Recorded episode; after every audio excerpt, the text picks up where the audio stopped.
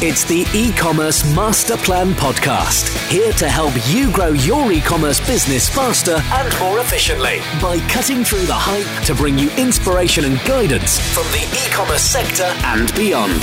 Here's your host, Chloe Thomas. Hello, Masterplan World. Welcome to our latest podcast. It is, as it always is, an absolute pleasure to have so many of you out there listening. I'm Chloe Thomas, creator of the e-commerce Masterplan. I'm an author, speaker, and consultant, and I focus on e-commerce business strategy and marketing. Oh, and of course, if you have any thoughts about the podcast or um, various episodes, or you've got any questions about e-commerce, then please head over to our Facebook group at ecommercemasterplan.com forward slash Facebook or search for the e-commerce masterplan world group on Facebook itself. Uh, join in and uh, there's lots of really interesting discussion there. It'd be great to have a chat with you all. Anyway, let's get on with today's special guest because this is why you're not going to want to go and listen to Sebastian yet, but you're going to want to stick here because I've got something very special for you today. We've got Gabrielle O'Hare on the show. Now, she is the content controller at Argos, managing the fifth biggest content production studio, yet fifth biggest content production studio in Europe, which produces all the photography and video that's used on Argos's website.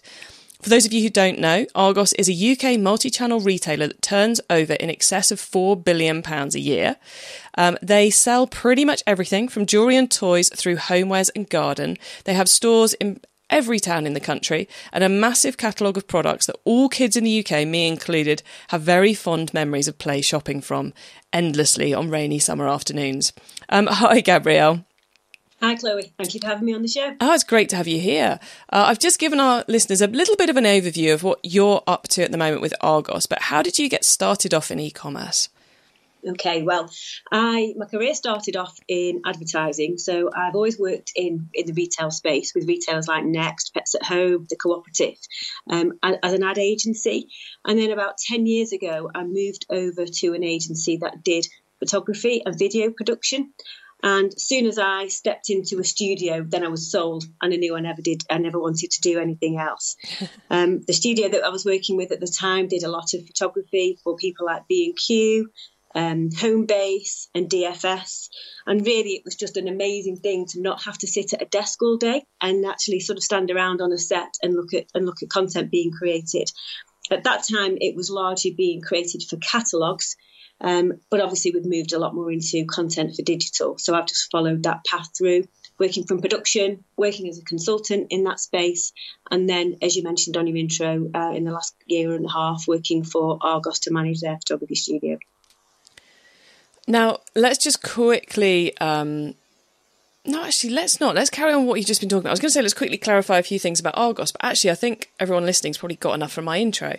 So, um, the production studio you're working in, I mean, Argos has some seriously big requirements for photography and video. So, can you can you help people understand a little bit about what fifth biggest content production studio in Europe looks like? You know, how many videographers have you got on the go? How many photography um, people are, are, at it? Photographers even are at it in, at any one time.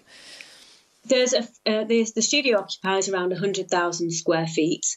Um, half of that space is dedicated to handling samples and sample management. Obviously, if you're going to take photography and, and create video of product, you have to have the samples in there to, in the first place.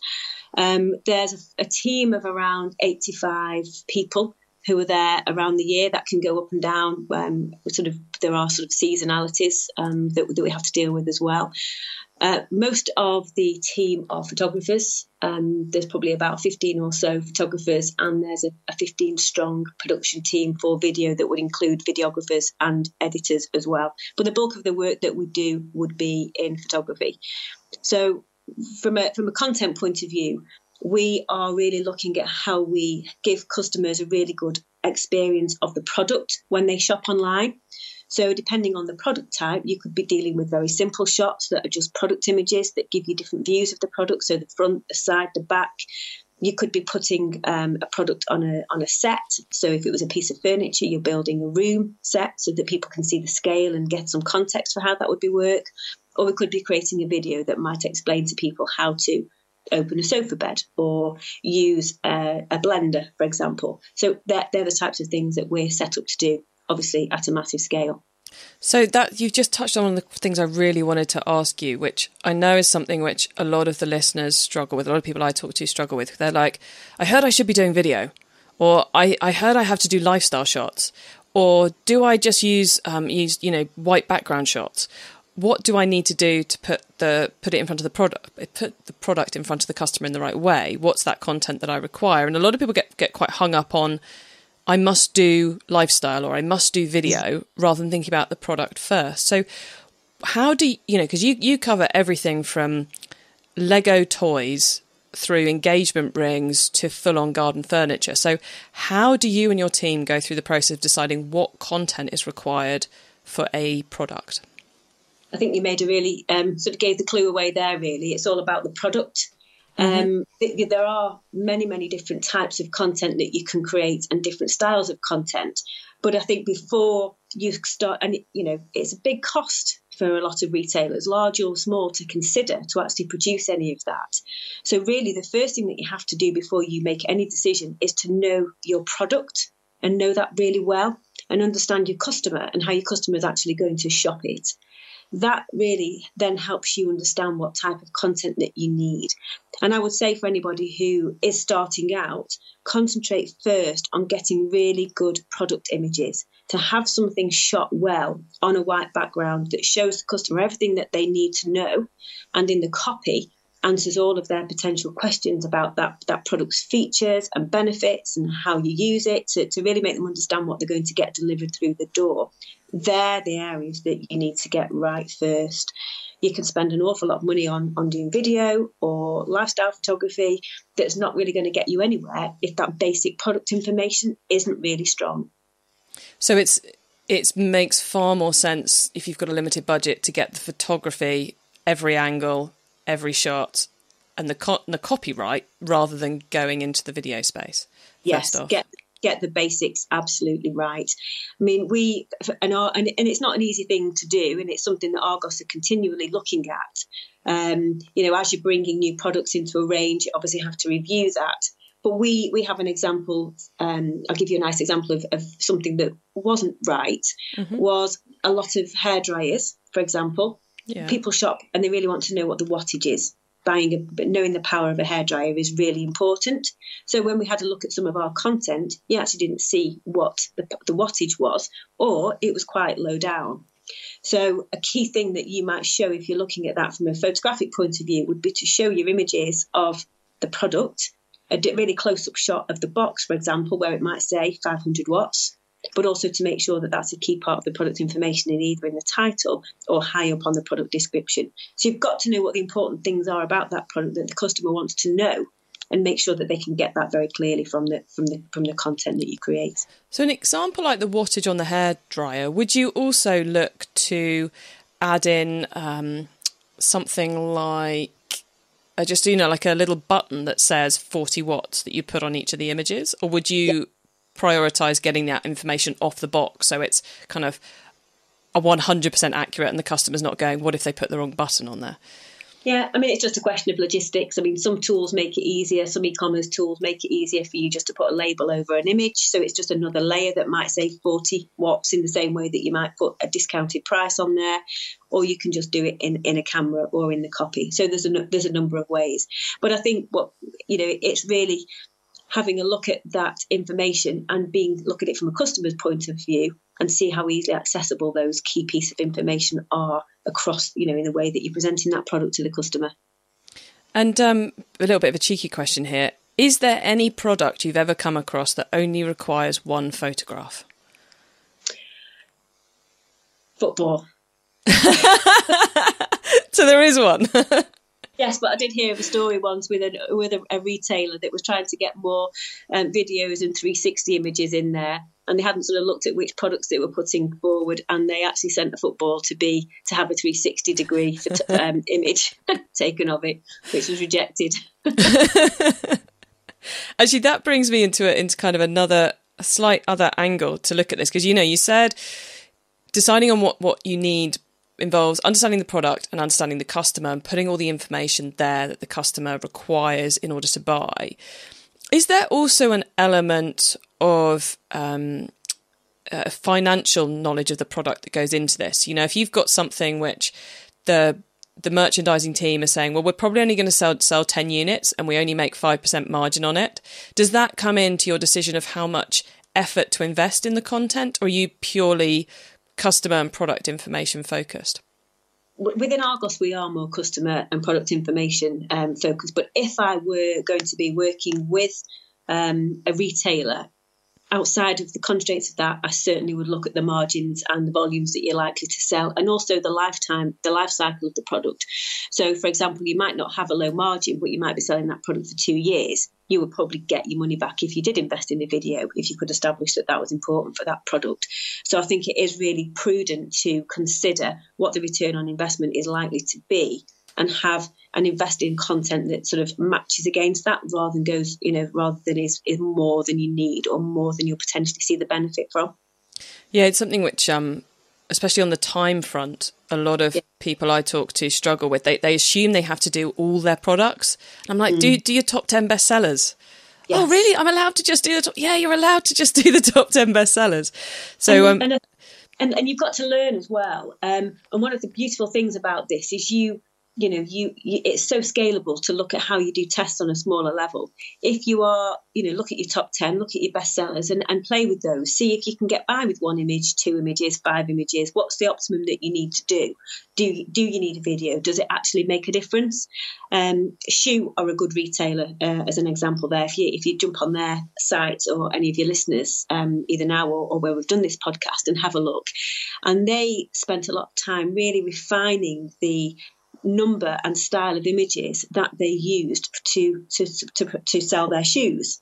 Um, and they one of the last ones that was adi- was added into the mix was the shoe on the end of the foot, which obviously requires a model, so which mm-hmm. comes at extra cost, um, and probably would slow the production line down in terms of how they were able to create that content. So it would have been a more expensive shot, and they were able to test that on a small range before they and established that it actually made a difference to the sales and the conversions before they then rolled that out to all of the products. So I would say for anyone who's starting to look at you know look at the content, look at the images and videos that they're putting against their products, test. Start with the basics and then add on, add on from there and really get a sense of what a difference it actually makes. And pay attention to your customer feedback and your customer reviews as well, because they can they'll be very quick to point you out when any information is missing.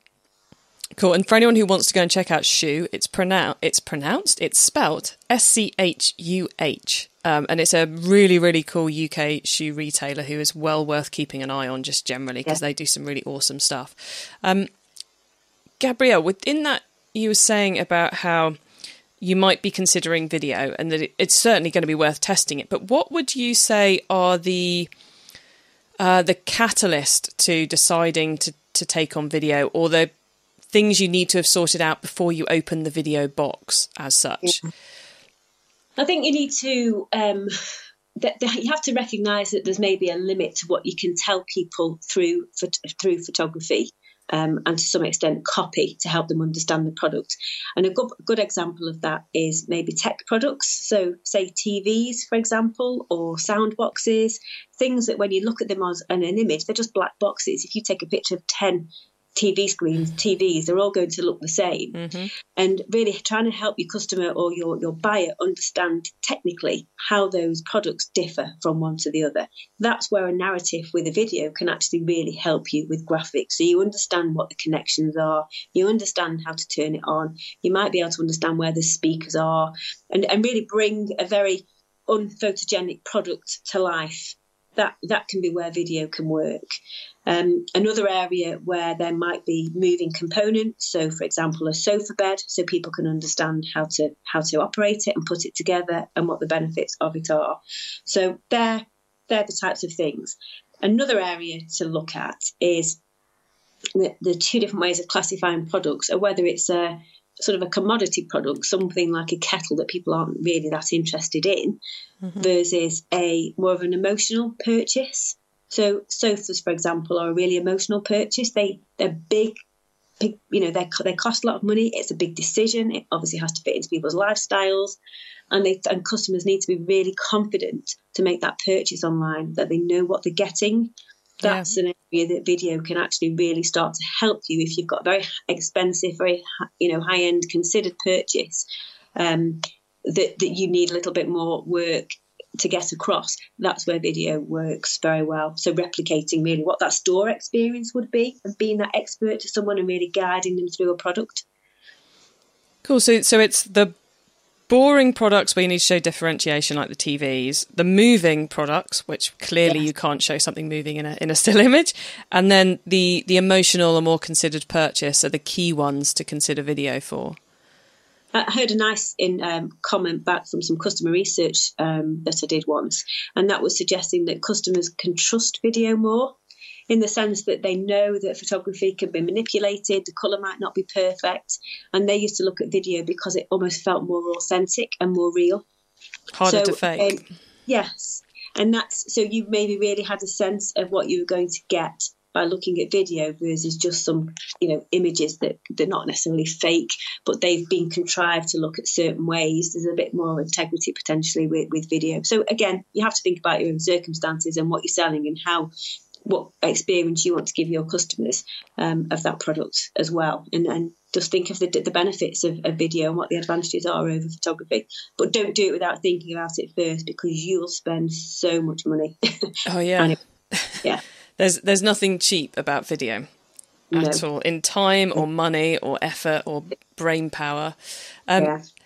And on, on kind of that subject, is there what sort of uplift could people expect from adding video. You know, if they're sitting there going, right, I could do a really, I want, I like the idea of testing video for my products. I would like, I think to do it well, it's going to cost me this in time and mm. money.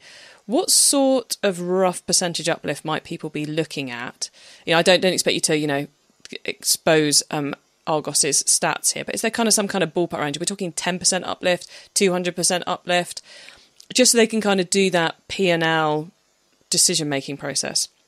I uh, it's it's very hard to put your finger on it to be perfectly honest because it doesn't always it depends on there's, there's big distinction between good video and bad video and whether it's actually putting something into the customer experience or their understanding of that product. Um, I've come across many retailers, you know, big names. I'm thinking of some fashion retailers who used to do video and don't anymore mm-hmm. um, because they didn't really see the benefit of it or maybe their platforms weren't set up in a way to benefit from it. So it's it's worth having a look round at some big names. Um, you know, I'm thinking of the UK market, people like um, M&S and Next and so on. But obviously, uh, we've got people here from all over the world who would have different references, and it's always worth keeping an eye on what people are doing because that can tell you whether something's working or not. Um, video, if you do it well and do it at the right point with the right product, can put anything from upwards of 10% or more onto conversion. Um, but I think there's other ways to think about about things like video as well.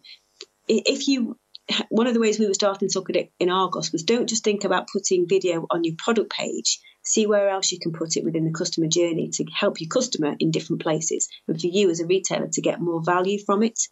So it could, if it was a sofa bed video, for example, you could be sending that to people after they've bought the product to actually maybe help them. Um, mm-hmm.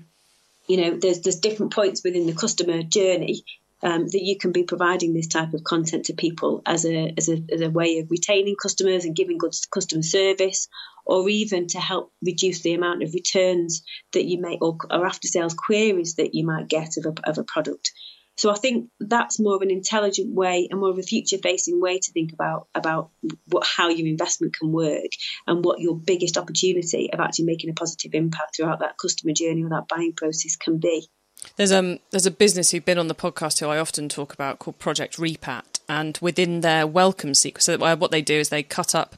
Uh, you send them your prize T-shirts, and they cut them up and turn them into a blanket, uh, and then send them back to you Mm. which is a huge, huge business model in the US. But of course, there's an awful lot of trust you've got to build up with the customer before they're willing to send you your 10 yeah. favourite t shirts to cut them up. Yep.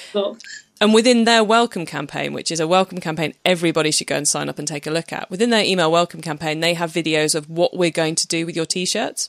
These right. are the people who are going to cut your t shirt up. This is what the process looks like. And I think, think that's, that's kind of a perfect example of what you're saying. It's, it is.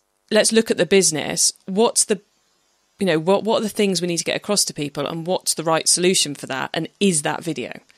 Absolutely. Absolutely. And i think you know um, a couple of years ago and people still trot out the same idea that sort of video is some sort of savior. And it, it really isn't if you're not going to do it right. I think it really does need some finesse. Now as well sort of start things that we're starting to look at is you know don't just think along the lines of okay here's a product here's a video done it get some stills out of that video, create some gifs out of that video, put it in a few different places, edit it slightly differently. You know, think about you might create one video, but see how you can turn that into 10 different pieces mm-hmm. of content and really, really get the value from it. That's the way to start thinking about things. Um, you know, think think savvily. I think you know, you, you can't just do a video and expect your sales to fly. Unfortunately, there's no magic pill. Video isn't one, but it can be a really good tool if you think about it before you do it. Excellent. So we're going to go into the top tips round very, very shortly. But just before we do that, I just want to double check what I've taken from from our chat, Gabrielle, which is that for anyone out there with their website trying to work out how to get that product information across, they should start with white background shots, really simple, easy shots, then try out lifestyle shots, and then consider video. Yes. Yeah, and, absolutely. Build it up. And I'm guessing that there is no excuse for ever using manufacturers' images. Um, it's a tough one. I sometimes you can't get hold of the samples. Argos do it. Um, it's a nightmare. They they tend to be really poor quality. Mm-hmm. If you can possibly find a way of actually getting hold of the samples and creating your own image, or working with your supplier to get better quality content, then try really hard. I think there's a huge barrier. Customers can smell a bad image or spot a bad image a mile off. And it really does put them off, and especially if you've got to mix in manufacturers' content with your own content, then it's it's even it stands out even worse because there is a branding element to high quality content, isn't it? you know to good to good product photography. Yeah, absolutely, and it's quite surprising how bad manufacturers can be they really don't value the content. To shift it is someone else's job sometimes, and they're just sort of doing the bare minimum they can do to just give you the pack of information that you need to support that product, and they're really not invested any any real thought or understanding of the of the customer buying journey into that. So you do better to to produce your own if you can get hold of that sample. Absolutely, yeah. Okay, cool. Um, before we dive into the top tips, Gabrielle, is there anything else in the world of video photography content that you can't believe I haven't asked you? Um, no, I think you've I think you've covered that off very well, actually. Okay, marvelous. In which case, let's go into the top tips. Right, so I love this section because it gives all the listeners and me some more, even more quick ideas in the case of today, uh, and great tips for taking our businesses to the next level. So, Gabrielle, here we go. First up, your book top tip. If everybody listening to this podcast agreed to take Friday off and read a book to make their business better, which book would you recommend to them? Okay, my book is The Art of Shopping, which is how we shop and why we buy. Um, and that's by Siemon Scamell-Katz. I was, it wasn't really written as a, it was written more as a retail book, sorry, not a retail book, as a, as a, um, a traditional about shopping in stores, mm-hmm. but it was phenomenal and it made a huge impact in the way I started to think about how we position products in a digital environment because it really understood the psychology of people and how they shop. And really, if you are selling a product online, you have got to be inside your customer's head. You've got to know where to position things. You've got to know how to communicate aspects of that attributes of that product across.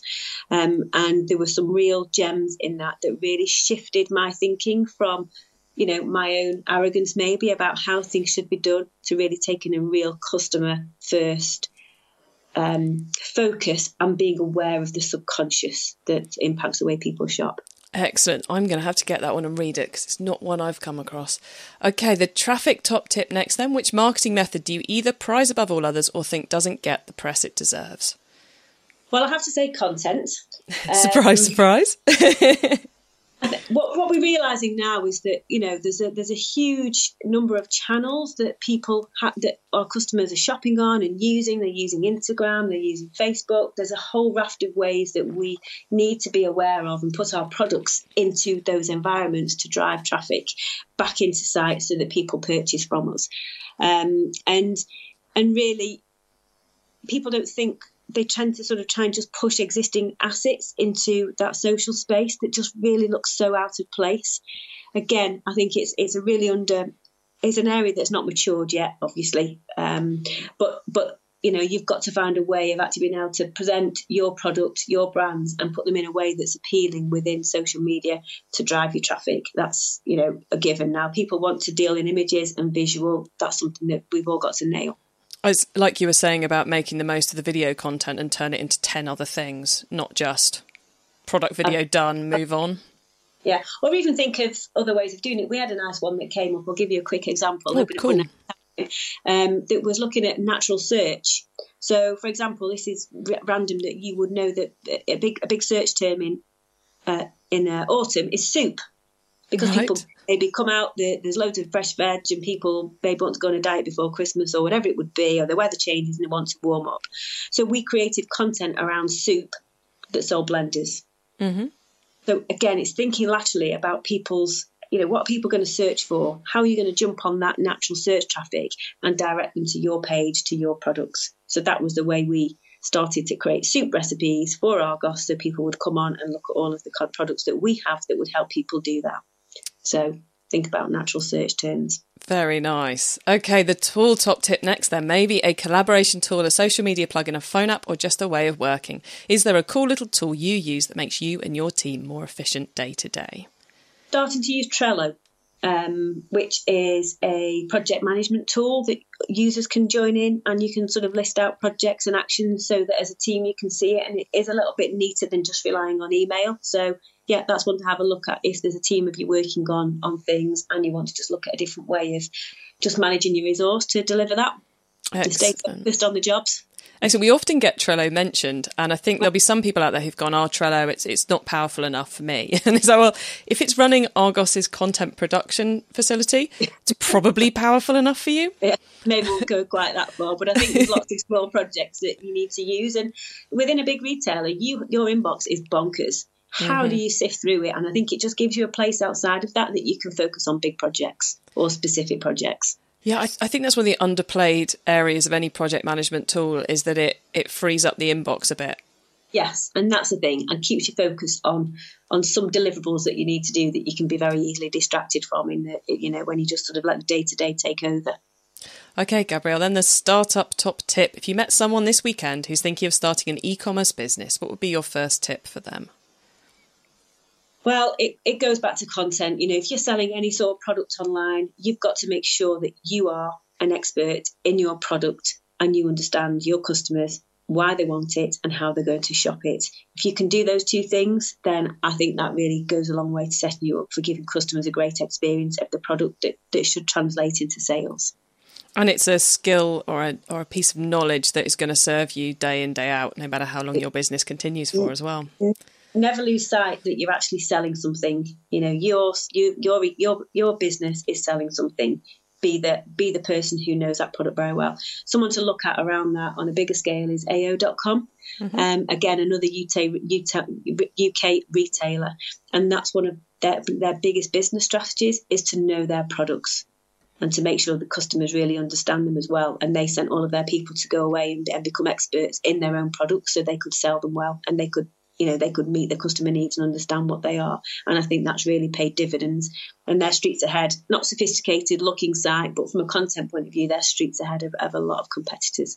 And they're in the um, white goods space for our non-uk listeners Excellent. Okay, well, Masterplan World, you can find those top tips and links to everything else we've been chatting about in today's episode by heading over to ecommercemasterplan.com forward slash podcast, where you'll see a link to this show. Uh, Gabrielle, before we say goodbye, I'd love you to let listeners know not just where they can find Argos, um, but where they can find you on the internet, because I know that within a week of us recording this, you're actually leaving Argos to set up your own consultancy, um, which will be in full swing by the time this podcast hits the airways. So, would you please let the listeners know where they can literally get your help if they want it? Okay, thanks. Um, yes, I am going off to set up as a consultant. My company is called Digivoxx, and you'll be able to find that on www.digivoxx, which has got double X, D I G I V O double X dot com. Um, and I'm just going into work in this area that we've talked about today because I just know from some of the contacts and the connections I've had over the last couple of years that this is just such a big focus area for a lot of retailers now. They've got the platforms in place.